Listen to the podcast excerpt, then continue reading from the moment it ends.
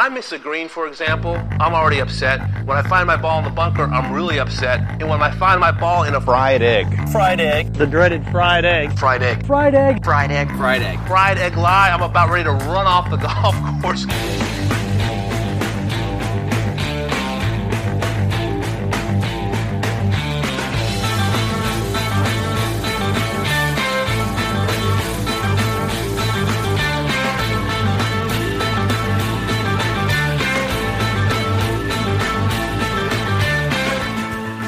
Welcome back to another edition of the Fried Egg Podcast. Today I am joined by Ian Gilley. Ian is the founder of the Sugarloaf Social Club. It is a popular Instagram account. You've probably come across them. They uh they do a ton of stuff on golf courses. They also have a creative business, a Sugarloaf Creative Lab, which is uh, does kind of logo design and creative services for clubs or uh, across the country. So I had Ian on. This is a, a long time coming. Ian, uh, a great golf course mind, uh, a great uh, golf course explorer. So I, I, wanted to talk to him about his recent trip uh, through Kansas and. Um, Oklahoma, as well as talk to him about the golf course he built. So, without further ado, here is Ian Gilley. So, uh, tell me about your your recent golf trip. I, I'm always intrigued. I feel like you get a, you go on at least once a year a trip that makes me wish that I was on the trip slash wish I had I had done that trip already. So, tell us about your your most recent trip. Yeah. So a couple years ago, I was like, you know, it'd be interesting. End of the year, sort of detox, go on a solo golf trip. You know, like that feels like it could be really interesting and therapeutic, and you can knock out a ton of courses in one day. So last year, I did Nebraska, and it was incredible. And then this year, so last week, also flew into Denver, but flew out of Oklahoma City and just kind of played little Niners and some nice 18 hole spots along the way. Probably the highlights for me well, Boiling Springs is pretty cool, and perhaps you've heard of that. Golfers Journal, I think, had an event out there last year. I mean, there's like a ton of sandy terrain, kind of in this like prairie landscape, and so there there are some courses built on dunescapes. So, yeah, Boiling Springs, which is in this little town in Kansas, or in Oklahoma, excuse me, uh, in Woodward, Oklahoma, just kind of was incredible. It was like a, a mashup between like World Woods, Tobacco Road, and kind of like Jupiter Hills club vibes just set in that kind of terrain. So that was pretty that was pretty incredible. But I think the the highlight for me of the trip, and we were texting about this a little bit, um, was Buffalo Dunes, just south of Garden City, Kansas. Um, another municipal course, and these guys are really they they view themselves as you know what Wild Horse in Nebraska is to Sandhills. Like they view themselves as sort of that public B side option to a Prairie Dunes. Um, and the superintendent who used to be out at Ballyneal and Prairie Club um, has come back. He's a local local guy, and he's been restoring this course three holes every year with a totally in-house team and an incredible budget. And they got one of uh, one of Coore Crenshaw's shapers to to help with the kind of master yeah, plan. Zach Zach Vardy. Yeah, it's an, it's incredible, and like what they've pulled off, they're probably halfway done from a budget standpoint and an aesthetic standpoint and a playability standpoint. Is insane. I mean, it's set on sandy soil and these rippling, you know, prairie dune vibes, and they're delivering like exceptional, like world class muni golf for an insane value. It's probably like fifty bucks to play there. It's it's one that I, have I've wanted to go for a couple years. Uh, the it, and every time I look up, like I always look up Garden City, and every time I look it up, I'm reminded. I'm like, I I really have to go there and then it's like you got to hike back. But what prompted that as the locale? It's it's absolutely stunning out there, and there's just these incredible nooks and crannies where they're. I mean, Nebraska is much more like severe, like sand dunes wise, but yeah, what what prompted me to go there? It's really like I, I have a two year old kid. I think you got a young kid too. It's like how quickly and efficiently can I pull off like a three to four night golf trip basically. And so it's really starts with like where can I fly into that's convenient and fly out of that will get me home super fast. So that almost like the that bookend like dictates sort of this this road trip and I, and I know that like if I'm alone or even if I'm meeting up with one person like in these rural places I can knock out I mean, the first day I saw nine, four nine hole golf courses. Like I was just flying, and like you can drive like crazy fast out there because there's basically no one out there. So yeah, I was looking at all sorts of like Denver to Albuquerque. I mean, there's some cool stuff. Like there's this um, Andy Staples course. Uh, I really want to check out out there. Rockwind, dude, that was I was like trying my best to like figure out how to get there. So there's like a lot of stuff left to be seen, and I think like I mean you can spend all your money and take a couple weeks and try to get to these obscure courses in like northern Scotland or wherever.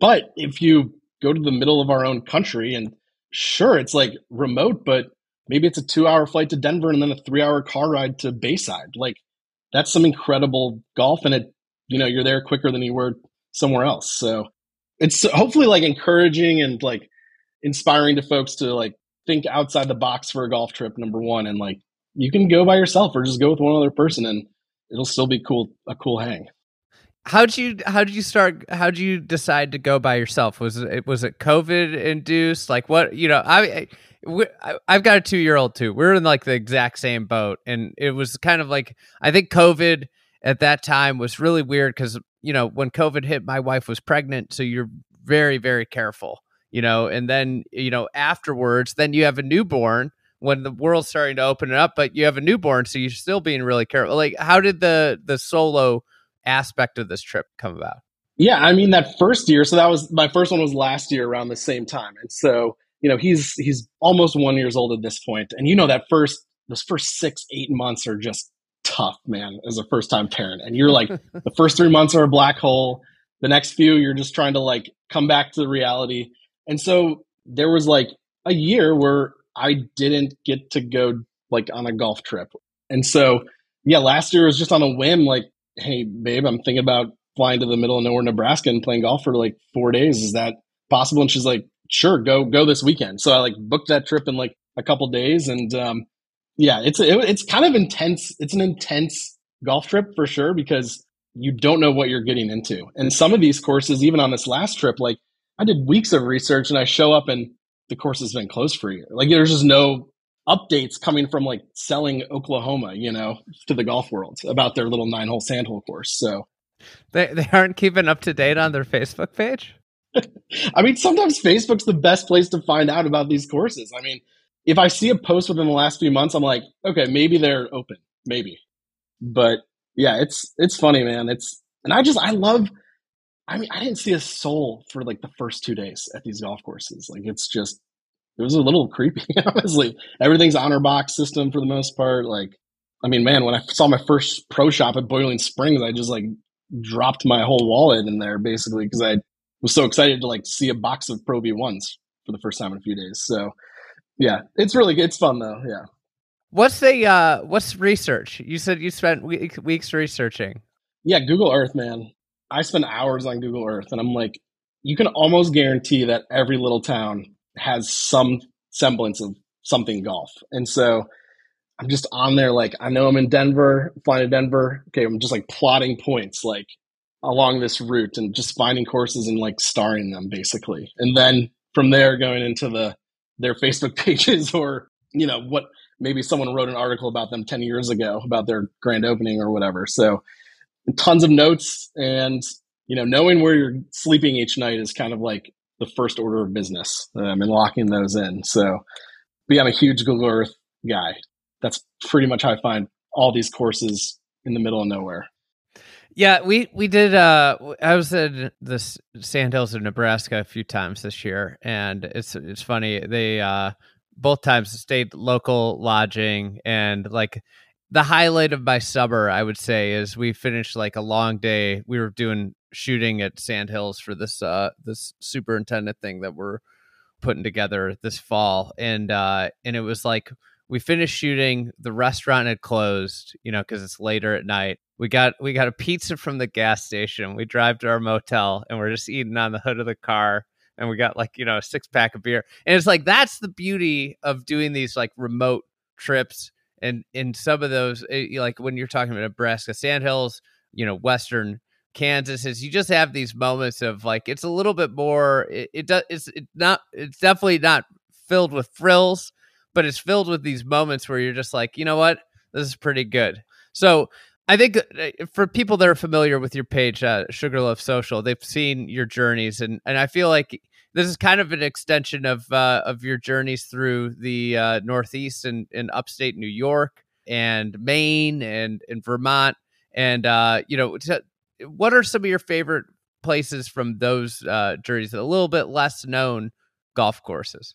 Yeah, I think if we're gonna like look to Maine, I mean, there's so much cool little stuff there, and Stiles and Van Kleek. I mean, they're just dotted all over the the Northeast. But I think North Haven Island, which you have, it's in Maine. You have to take a ferry to it.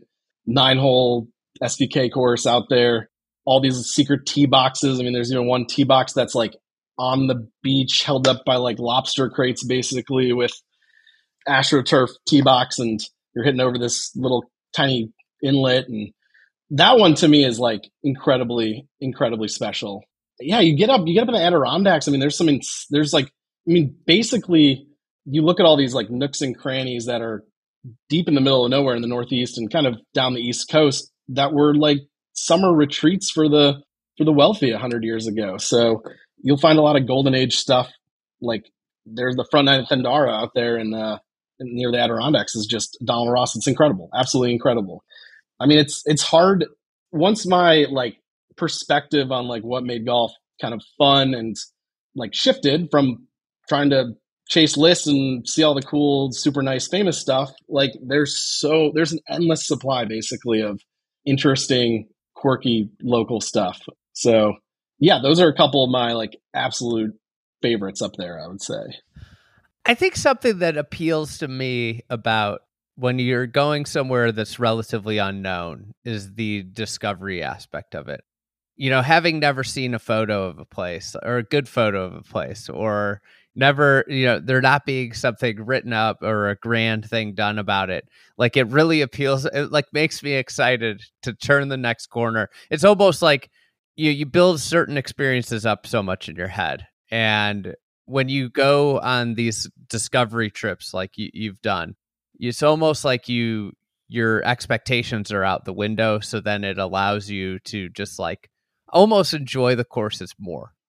Yeah it's probably like what i'm always like secretly chasing is that feeling of discovering something organically for the first time. Like you haven't been i mean I, I can't think of like a top 100 club that i almost haven't seen every hole on instagram hollywood golf club like would really love to go there but country club collection just posted every hole today. And I was like, I just played the course basically. So, you know, there's, there's not much left uncovered. And that's kind of what drives me to go deeper and deeper and more obscure.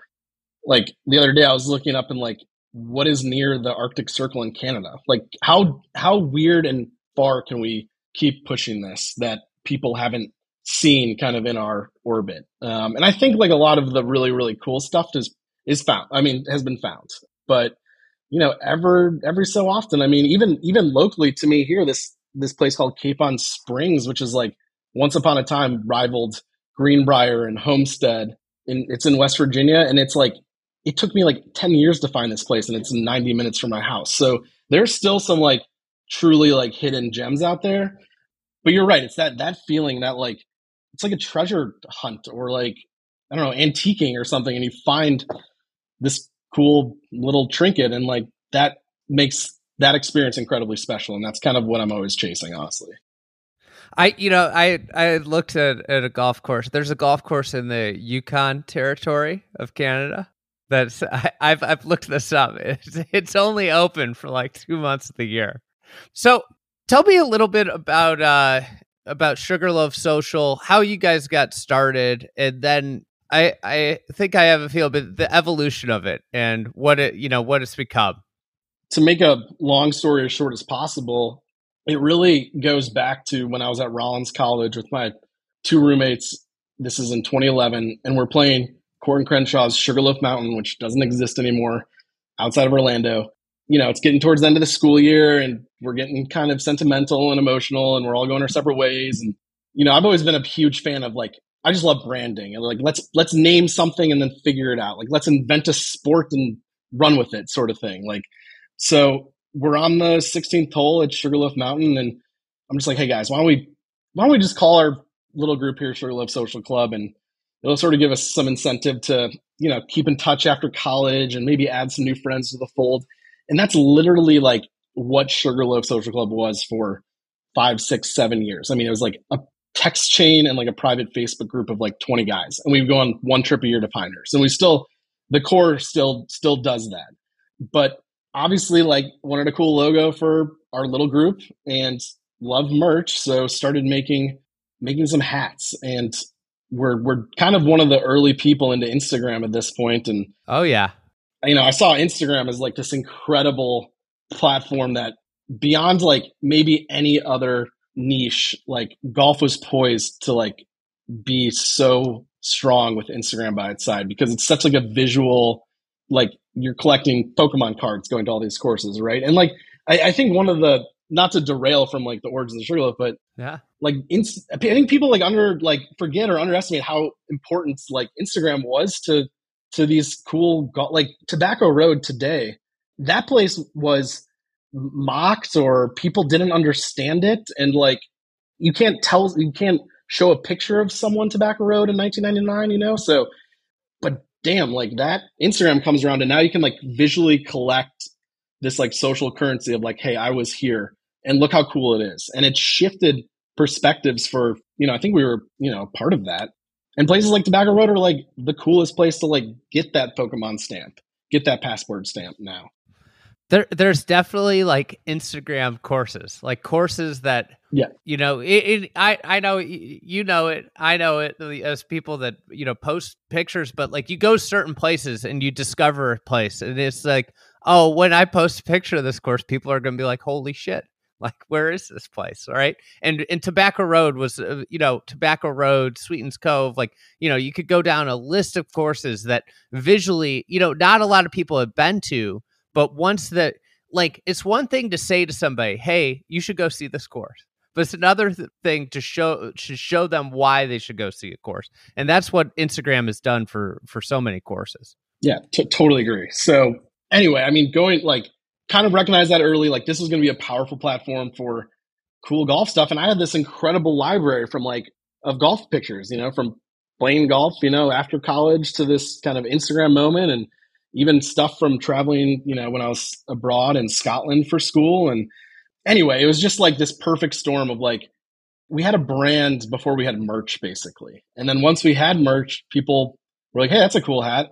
Can I like PayPal you and you can send it to me? And like that kind of worked for the first few, you know, merch transactions. And I was like, you know, this is like really annoying. I got to build a website and then it just snowballs from there. Right. And so like I always wanted to have my own brand and have it kind of be a part of something. And and kind of mean something to people and make folks happy, which I think Sugarloaf does for many, many golfers. And that's just kind of how it started and snowballed. And our and our strategy is like, what does Ian want? Like, you know, I really need a new white hat. Okay, so we order new white hats. Like that's that's kind of like as complicated as like the ordering strategy is in the design process. So and that's so yeah, that's Sugarloaf Social Club. And then behind that, my business partner and I also had have an agency called Sugarloaf Creative Lab. We've done a bunch of creative work for big and small golf properties across the country.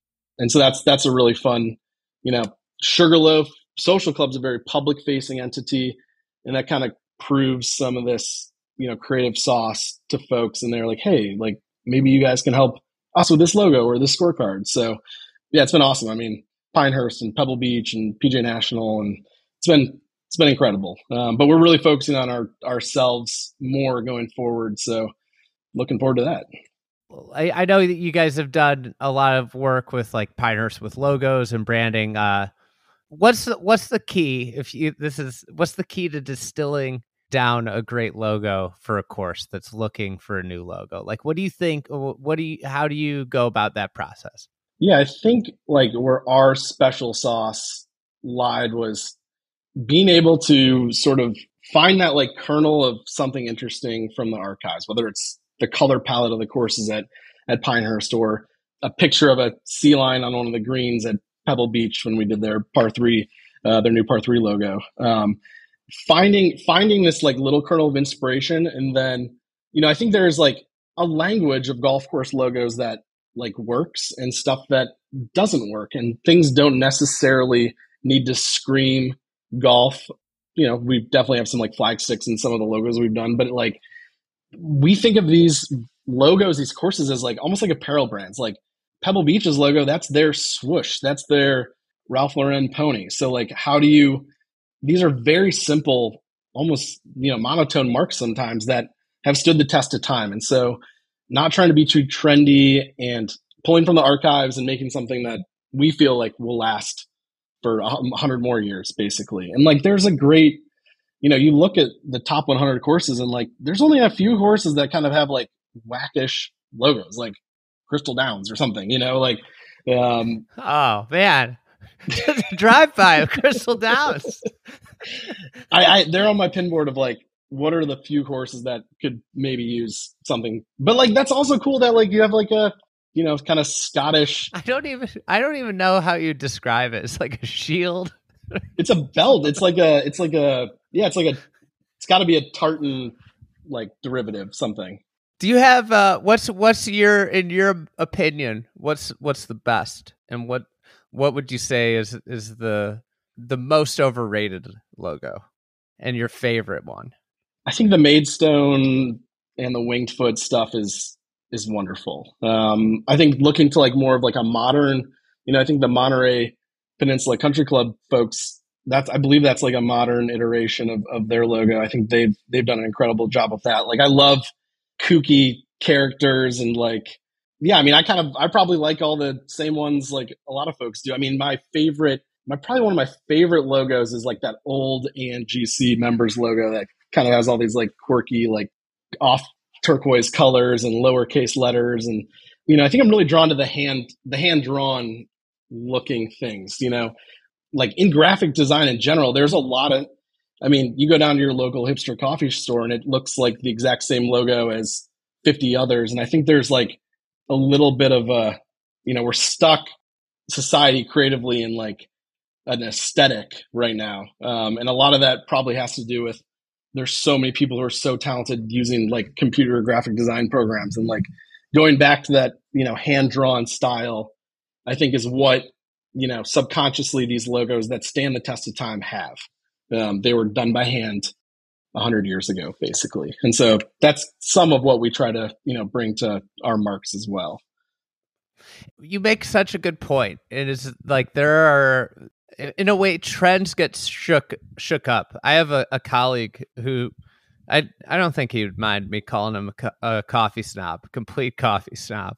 But he he will he says that he can tell without going into a coffee shop if he'll like it or not it's all about the look. Like he he knows what a, a coffee shop that he would like looks like from the outside. Yep. And but like at the same time if you think about like what houses are being built like if i see another modern farmhouse built in a neighborhood it's like come on do something different. But the same thing in a way with golf architecture. Golf architecture will get stuck.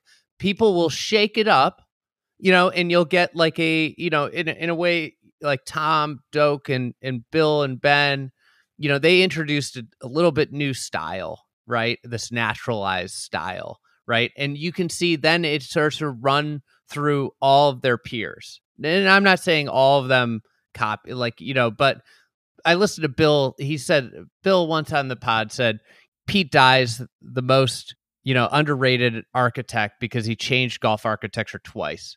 And what he he introduced new styles and then everybody else you know adapted those styles and everything looked like it but none of it was that and it's interesting, you know, what you said about logos, right? I feel like characters are super in with logos right now. Like everybody's looking for like an animal or or something. And it's like like a logo that I love that gets like almost like underrated because of it is like some of the letter logos that intertwine letters like SFGC or Sandhills. Like Shore Acres, dude, that one is unbelievable. And in in a way, they have gotten a little bit. They've become not cool because you know the the animals and stuff are you know are in. And i get it. Like the whale the maidstone whale is is cool. I, you know but at the same time let's not forget that there's other ways you could do stuff. And, and i think that's the neat thing about it is like you know some of the cool stuff is just like you know sandhills is famously i think it was bill like did it with his foot or something you made a great point man because it's like even the Sea Island script. Like that's not a font. Like someone a hundred years ago, like hand like calligraphied that, and it's so iconic. So, and I think all those kind of monograms you just mentioned have that similar like imperfect. They're almost like an imperfect, you know, like with the way the little like wings on the top of the A at you know Shore Acres kind of fly off, and yeah, so underrated. You're right, and like I've been thinking about that a lot too about the how architect like man these courses are starting to all look very similar to me. And like all like i'm excited for sedge valley because someone's doing something different. Or like who's gonna like who's gonna read like is like the flossmoor country club like chicago tree lined is that aesthetic gonna come back ever? Like like no one's building like a country club course anymore. I don't know. Or like who's gonna try to do like a langford and moreau style something you know? I'm almost like done with like the natural supernatural stuff and let's try some other other looks. You're doing effectively art when you're doing these logo things. Like it's you're an artist you're getting hired and you're doing art. And i think about this a lot is like you know where would golf architecture be if it was more like other arts right? Where like hey i want to be a golf architect and somebody could go just like build a course on land like without an owner because like that's how famous artists become discovered, right? Is that they draw something in their room or their little like two foot studio, their closet of a studio. But with golf courses, like you get hired by somebody and somebody, you know, they're when you get hired by, you know, so and so, so so rare is the case that like they're just going to like sit back and be like, you know what, whatever, build me a golf course. I'll come check on you in two years. Yep. Nobody does that, right? So, like, instead, you have like these, and I think like way like, what's your, you know, I think a lot of golf architects probably say, what's your, what are your favorite courses, and then they build around that vein rather than like, this is what I want to build, and this is what I want to contribute to the art of golf architecture. Yeah, and like they're kind of put in a confined to like this prescriptive box before they put a shovel in the dirt. Like it's got to be this many holes. It has to, the back tees have to get to this yardage and I need this mix of this kind of standard mix of fives, fours, and threes. And so it's fun. It's it's it's so funny to me, man. Like, I mean, even like St. Andrews is so different and quirky, and like the two par threes, and I don't know. People don't always like look back. They think they're looking back and inspired by stuff, but like Pine Valley was sitting there for hundred years, and like no one really built another cool Barrens course until the like 80s or 90s. What's that about? So, yeah, I don't know, man. I, don't know what's, I think what's next in like golf course architecture are more quirk and charm and urban or far out, like five hole, six hole, par threes, whatever's. Um, so I think that's where there's some like opportunity to do creative stuff. Because you're right. Like, how are you going to convince this billionaire who's finally got every, all the ducks in a row to build his first course, like how are you going to convince him to do something totally off the wall? One of the courses that I was most taken aback about how much I enjoyed this year was uh, Scottsdale National. And, you know, I, I played with uh, Tim and David, Tim Jackson and David Kahn when I was out there. And, and I, you know, I love to poke fun at the PXG commercials on TV. Who doesn't? the guy comes on, he's just yelling at you about Parsons. and so I had, I was like, you guys got you got give me the dirt. Give me the dirt. How is Bob as a as a client? And they're like, honestly, greatest client ever. And so they brought him out. I apparently I don't think they didn't tell the story on the pod, but they brought him out um, you know, early on and they were showing him all the stuff. And he said to him, "Listen, like hey guys, like I haven't had a Christmas morning in 25 years. Like I have so much money when I want something, I buy it. And he's like, this golf course is going to be my Christmas morning. I don't want you to tell me anything going on. I want to come out here on opening day and have like genuine shock. And so he just did let them go do whatever they wanted. And it's kind of like crazy. It's like you think of all the clients, like all the people. That would be like my last pick of somebody that would just get out of the way. That's incredible. Great, great anecdote. And like that stuff, even are those the same guys who did that? They're like Bad Little Nine as well. Yeah, Bad Little Nine too. It's a cool place. Yeah, at least that's some like I haven't really seen that before. That is that's something different. You know, that's gnarly golden tee fun golf. Well, you brought up you brought up um, Tobacco Road. Like that's a perfect example. Like, is Tobacco Road my favorite course? No, but like what I love about Tobacco Road is it makes you feel something. Too much architecture doesn't do that. What I also love about Tobacco Road, and I think about this all the time, like growing up, again, I'd never seen a photo of this place, but like was playing junior tournaments in the Pinehurst area, and there's like you know whispers of this like crazy hard, quirky, which like quirky was like a bad thing, right? Like in the '90s, um, and so you know, in my head, it's like this impossible, like wacky. You get out there, and like turns out a third of the pins are going to be punch bowl. Like you're going to have like six birdies. You know, my dad's going to have a thrilling ball bound towards the pin, and he's going to remember that shot forever. And so, yeah, that's the Strantz stuff, and especially Tobacco Road, man. I mean, like at least that's di- that's different. Like that is something wholly unique. Yeah, but instead, everybody's gonna b- build the same coffee shop. I, the one thing I do like, I've seen like Brian Schneider's been bringing back a lot of above ground features. Those are some of my favorite things. Like, and you, you, I see them so much on your page when you're out seeing quirky places. Is like, you know, the idea of like mounds and chocolate drops and stuff. Like, it's just like the stuff has such utility you know, is uh, early on it was just a place to put rocks, and obviously though that's not it anymore. But like the idea of like it not being a bunker, it doesn't need to be raked all the time. It's actually more difficult, and it gives you like you know, it gives you different levels of for your eye to get drawn, in different places for your eye to get drawn. Yeah, the Walter Travis stuff, especially, and you know, Jaeger proper golf on Instagram. He's he's got a couple um, Travis projects he's always working on too, and it's like they're manipulative features, like they're man-made things, or they're like, hey, we got to put this rock here, and sod's just going to grow over it over time. But like that stuff was like taken out of a lot of courses for like the longest time. I'm sure you've seen that. I think it's the is it the 15th or 16th hole at Columbia Country Club, like the par three that oh, yeah. used to have like a huge pimple in the middle of it, and like all these like cool like you know shoulders where the green kind of rolled over and then like continued. I mean, just incredible stuff. Yeah, I think the Travis. I mean, you're just at Country Club at Troy, right? Like, there's some cool. That's a cool place.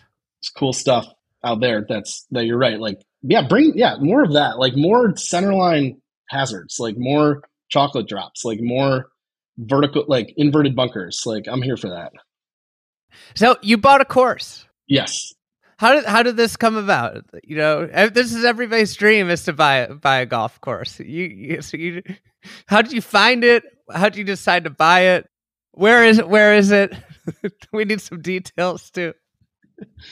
Sure, yeah. It's called Sugarloaf Field Club. It's in Whitehall, New York, which is just on the edge of the Adirondack Park on the eastern side of Lake George.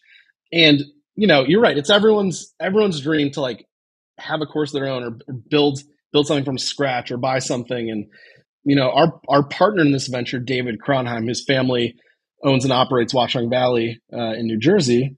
You know, he and I are good buddies. Have known each other for ten years, and you know, it's kind of the classic like friends late night texting like dream ideas and like look at this place or look at this piece of land. And this year we got really serious about how do we how do we like go from just talking about it to like doing something interesting? Is it do we buy a house in the Pinehurst area? Do we, you know, save Buena Vista, which is a public course, you know, in rural Virginia? Like we're looking for something, and it wasn't especially like what we ended up with, but David just happened to find the real estate listing for this this place, um, and it was called Whitehall Field Club originally, built by this guy who sort of had his own boyhood dream too. He was like, "I'm I want my own golf course." So what he built was six holes that resemble kind of St. Andrews style links golf and the Augusta National Clubhouse. And this guy had never been to either one of those. So it's this total like kooky, like boyhood dream situation. And, and Steve Durkee was the architect. And, and, you know, David and I, we go out there the first time this summer and like the real estate listing, like the place looks gorgeous. Like it looks like we brought our clubs. David's got his spikes on the parking lot. We get there and there's heather like above our head. This place hadn't been mowed in like two or three years. So um, we we basically we bought a field um, that we're mowing back down into the golf course. But yeah, man, it's it's you know, we've had our superintendent out there for three weeks and it's, it's looking really good. Like the green fairways are popping back. We're going to have to sod the greens in the, in the spring, but, um, yeah, it's going to be a private club, probably 50 members and bring in some cabins and have some lodging in the clubhouse as well. And it's just going to be a little Adirondack camp vibe club. So six holes. What's uh what's the what's the gist of the holes? Are you going to do any work to them, or are you going to kind of are you in a wait and see period? I think wait, you know, bring it bring it back to playable right now. Like it's actually really, it's like I don't know if it's accidentally good or on purpose good, but it's like it's good. It's they're good golf holes. It's not a short course. It's like a legit par five length opener and 180 yard par three second hole and so on. So, you know, it's it's four greens. So two of the middle greens are shared, and you just play three holes out and three holes back, and it's flanked by the um, by a canal and, and, a river. So there's there's water views, and you look down the the saddles, which is the mountain range in that area, and like you hear six holes, and you're like, yeah, you know, that's not going to do it for me. But it's legit golf and good architecture, and so you know, basically just like let's restore this place first and put sod on these greens. And there's interesting movements, and that'll be step one, and maybe a few new back tee boxes. But we will definitely be looking to like up the architectural game in the seasons to follow, and finding the right you know shaper or architect to help us through that project as well. The uh the thing about it too is like six holes is kind of like good for a vacation spot because like if you're going to the Adirondacks, there's other stuff to do too. You know, the beyond golf. Like I, I always think about like the there's a couple great like little clubs in like Southwest Michigan. Uh, Dunes Club's obviously one of them, but it's like nine hole course you can scoot around. Um, you know, short 18 hole course was you know 5,700 yards that you can just kind of fly around and get back because you know you want may go to the lake or do some other stuff. It's the idea of like six holes is uh like you said earlier, I think that's like the thing that needs to be pushed for golf is like different versions because you could play those six holes so many different ways. If you just change up tees, you change up like you know if you have a lot of tee boxes, you know, and it could change the complete angle of the tee shot, then all of a sudden it's a completely different hole, right? Yeah, exactly. And like the the truth is, like when folks and members and guests are out there, like if it's if, it, if there's 12 people on property like that would be an insane situation so like you can imagine like getting your cross country on or playing in your 10 sun or i'm just going to play three holes then go have a beer on our augusta national replica clubhouse veranda for you know an hour or read a book or and like there's you know i think the type of folks that we attract like understand that like golf doesn't have to be like this you know exact like championship 18 hole thing. And they're also open to like adventures too. And there's a lot of cool golf in that area public and private like super high and super low stuff. So from glens falls and aquanic to a lit par three course down the street to these little hamlets on lake george all have like nine and five hole courses so it's more than interesting and you're right it's like it's a vacation it's like a vacation club basically and there's more stuff to do than just golf, or you can create your own adventure with golf as well. What was the hardest part about the whole process so far? What has been the hardest part? You know, the behind the scenes stuff that like people don't know about or don't want to think about. Like the the fun of it is like, wow, you own your own golf course, but the reality is like you're buying like multiple acres from some person you don't know.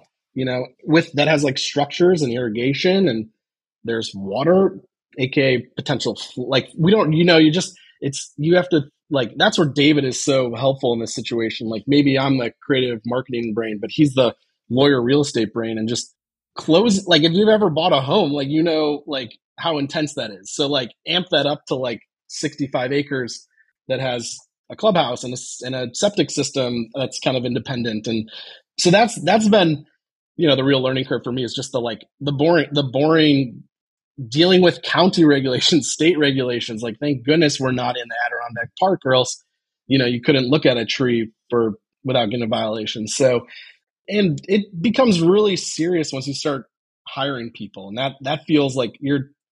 We have a superintendent who's relying on us to figure out the membership model, and we have to pay for his life, and like people are like dependent on this place. So, like that's that's a huge responsibility too. It's not it's not just owning a golf course. You own a golf course where you also have to generate revenue to pay people. Um, so you know those those realities are just it's just like running you know the the non-sexy side of just like running businesses and seeing the the paperwork side of things um so but like honestly this has been this project we've only been involved with this for you know in earnest for two months now so you know we gotta we've been talking with different cabin vendors we're you know like finding the right cabin fit finding the right guy we can trust to like hook those up to the sewage system um then finding somebody to maintain them. Yeah, totally. Finding good labor is tough in these remote parts of, of the country too. So food, like what are people going to do for food? Like there's not a there's not a kitchen, but it's but people, you know, the, the folks who are we had probably 500,000 people email us interested in joining this place and David and I have been spent the last couple weeks just meticulously going through every talking to everyone on the phone, Zoom calls, like it's it's been an incredible process to like find the right culture fit of people who are going to understand how cool this place can be. How'd you do, how'd you land on 50 members? You know, it's just capacity and six holes with 12 to 14 places to sleep, you know, kind of just went went from there and we're like how many folks theoretically could like fit in this place and have access to these to overnight opportunities, you know, during the good season. So that's kind of that's kind of how we came up with that. And just small, intimate, everyone knows each other. I mean, that's really appealing to us, you know. Like the golf course is incredibly social and the you know, the hangs are going to be very communal. So it's like keeping it tight and like getting good stewards who like understand our vision and are totally jazzed about the concept is was was crucial for us. So um, and we're going to have a handful of uh, probably like 10 or 20 more local members too. Um, we think that's super important. So many good courses in the area that folks belong to, and just good Sugarloaf fans basically up there um, who want to be a part of it as well, and to have some local people who can play host a little bit to folks and um, just be, you know, because I live in Northern Virginia and David lives in New Jersey, so we're going to be up there as much as possible. But you know, our, our North Star, like one of my favorite golfing experiences, and this is not a totally perfect parallel, but I mean, you've been to Kingsley. Like you just show up there, go to your cabin and go golf, and there's like cereal in the cupboard. I was really drawn to that and like emulating lightly staffed, do what you want, come as you are, have fun, be relaxed was kind of the, the impetus for this cereal Field Club. It's, it's exciting. I mean, I, I think the more more relaxed golf can be, right? Is the is the better. With last question to get you out of here. What what are the three courses you think about the most? Not the best, just the ones that you you think about the most. Probably I mean Culver I think is probably my number one. It's getting so good too. Michael's doing such such a good job there. He's killing it. I think you know, I grew up in the south side of Chicago and we would go every summer to Culver. And so like I've played that course thousands of times and I mean I don't know if you were ever there before the renovation, but it was like I wasn't. Yeah, it was you know, there's no sand in these you can just see these huge, you know, Langford Moreau dramatic like bunkers. There's no sand in the bunkers. The greens are over irrigated, super like you're getting like a plugged lie every time in the greens and it's just like gophers and like dirt fairways, but I loved it. And everyone always ripped on it so hard because the conditioning was like horrible and it's just like the free academies course and i was like no way this is like stupid special so i almost was like when they renovated it. Of course like i had like master plans myself and like drawings you know and all my sketchbooks of like how i would do it or how i would add nine more holes but you know i'm almost like sometimes when these courses get renovated and like bring some notoriety to them there's like a part of me that's kind of sad. Like it's like it's no longer my really hidden haunt that no one else likes and that's why i love it because it's like you know an independent identification of something unique and cool that means something to me. So um, but it's an incredible restoration renovation. So that's probably my probably my number one. And then like you know if i had to put some other ones in the box i mean i think like yale to me sits in a similar like culver vein. Like i think did langford go to um, yale? So i mean that that one just I think about that one a lot. Probably Worldwoods, probably Worldwoods too, man. Are you are you worried that you they're they're gonna you know that's your spot? First of all, I was like shocked when I heard that like Cabot. I mean, it's an it's kind of an incredible story. Like that would I mean, it's akin to like Keiser buying like name what whatever like. I, it hasn't. I feel like this like hasn't. This like it hasn't happened really before, where a huge entity with a track record of building new, modern architecture, like remote spots, is like gone and bought a relic. Um, I, they're not going to mess. They're going to. That's going to be an incredible, incredible spot. It's so special with the live oaks and the the barrens. I mean, it's. I don't know that one.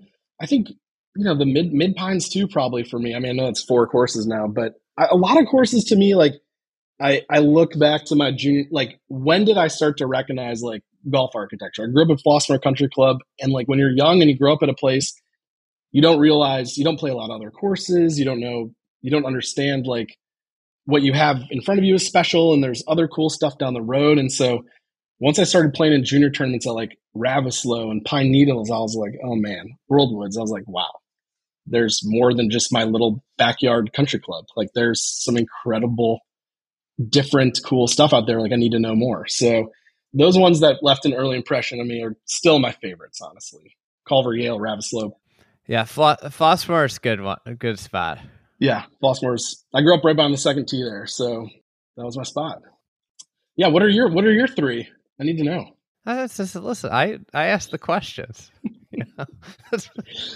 I mean, Pelican uh, Beach in Nebraska, like like oh god, like, that place is amazing.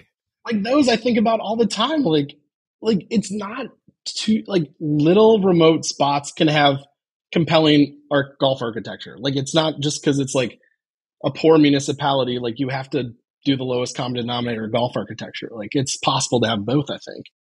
So one I think about a, a ton. I think about Wild Horse an irrational amount. And I think it's because like the first time I went there, I played it and I walked off and I was like, that's one of the 10 best courses in America, like public courses. It's in my top 10 for sure and I like thought, and, and then like a you know a year went by, and I started to doubt myself. I was like, oh, maybe not. You know, maybe I just uh, I was you know it was just the moment. I went back out there the summer, and I was like, you know what, it might be better than top ten, and uh, like that place is out of this world. It's Shinnecock of the Sandhills. It's it is a dead ringer for something you'd find on Long Island, and it is and like I don't usually care about conditioning, but when conditioning is like good and firm and adds to the enjoyment of like the strategy, like that's when golf becomes like next level fun. And that place was insanely firm, super tight. So that's you're right, Andy. That's that is in my it's in my top ten for sure. I've said this I think before on here, but I think Sandhills is a better golf course than it but I w- if I was like presented with them both in my backyard, I would play Wild Horse more than I'd play Sandhills. And I don't know, like, and this is my problem with rankings. Really, is like there's so many different ways to break it down. Like, well, what what what whole what course would you play if you were going to die tomorrow? Your answer might be different than what course would you play if you could play it every day. Yeah, those are different buckets, right? And how do you possibly rank those? You know, right? They they go in, but anyways, Wild Horse is one I think irrationally about, like irrationally too much about. I'd say I grew up in Lake Bluff, and Shore Acres was always like the the place. You know that that was the one spot that like opened my eyes. That like you know I I grew up playing Lake Bluff Golf Club, the municipal there, and I grew up working at at Conway and Knollwood. But then when you go to Shore Acres, you were like, God, this this place has like some next level stuff. Like this place is different than ever everywhere else I've been. Um, so that one is on there for me. And then, you know, I I do I love like Diamond Springs, which is a Mike DeVries course. And the reason I love that is because it's just like you know, the just the the maintenance of it is is what I love. Is like single cut, you know, basically to the to the fescue, to the like the native and then really cool greens. And it's like that's really all you need. Yeah, DeVries is so good. Yeah, he's, he's so I don't know. Those those are probably the three that I've uh, come come to mind. But you know, you could do so many. I mean, Yale's incredible. Yale's like, I mean, that place. I, I that place after the renovation it's going to be one of the 20 best places in the country. And that's that's another one. It's like I don't know. I get this like irrational fear about places being restored or renovated to their like peak glory. Like I kind of like the bar conversation of a place that has tons of potential and is never going to get restored. Like that's that's almost more fun to me in a way. I love Kankakee Elks. Speaking of that, Dude, Langford and Moreau, like man, that. those guys. Like, who's gonna?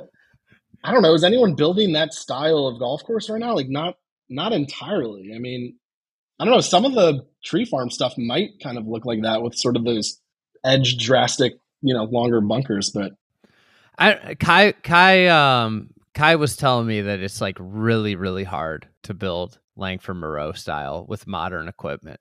Interesting. Well, it's like different equipment, right? Different tools. I, Riley Johns always told me he wanted to do a course that was like uh, completely old school, like build, like like horse and plow, like hire the mules and get the get the yeah. That's hilarious. I mean, we might be getting to that. Honestly, we might like the fifth course in Sand Valley. Like they might have to go to that. Like what's gonna? Well, we built this with like wood and copper tools by hand, basically. What do you think about Lido? That looks insane. Thank God, like someone. I mean, that's what's so awesome. Like, I, I think of, and I'm not comparing myself to Mike Keiser by any stretch of imagination, but like that guy started with a nine hole court, like you know, and then they made the best golf in the world based on one place in Bandon, and no one's going to question their you know leadership, and then they get to do so cool stuff like that. So Lido looks absolute like that's probably my favorite golf content of the year, right? Like any drone video or photo from Lido. So uh, it almost like old like old Mac is one of my favorite courses, and it sort of start you know feels like that, like sort of those shared fairway situations and tons of ripples and yeah, that's an incredible thing they're doing there. Old Old Mac is greatly underappreciated. I think that's that might be my favorite course abandoned potentially. I think like if if you if you were gonna say which one would you play the most, I'd play that the most. I think my favorite my favorite walk is probably trails. I think the best course is is Pac Dunes. It's, see, this is the problem. This is the problem with rankings. There needs it's more eh, superlatives is a better term. I like to know what people's like. What could they play every day for the rest of their lives? And like to me, Waverley Country Club in Portland and then Prouts Neck over in Maine. Those two to me are like the ideal every day of the rest of your life courses, like 60, 100 yards, golden age, super interesting, walkable, but enough terrain to keep you intrigued. Like those two to me are like, and I'm sure you've seen, I'm sure you've seen Waverley. Maybe you haven't been to Prouts Neck, but I haven't, I haven't seen either. I need to go. I need to go to both.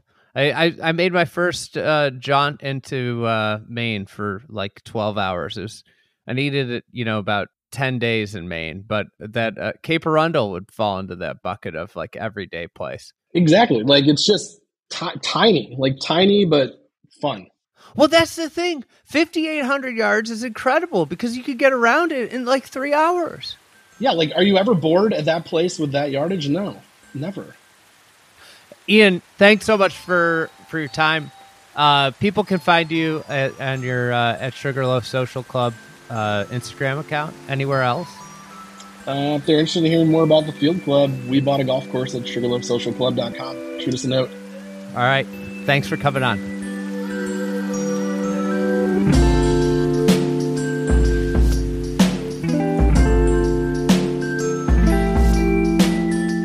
Thank you for listening to another edition of the Fried Egg Podcast. Today's episode was edited by Garrett Morrison.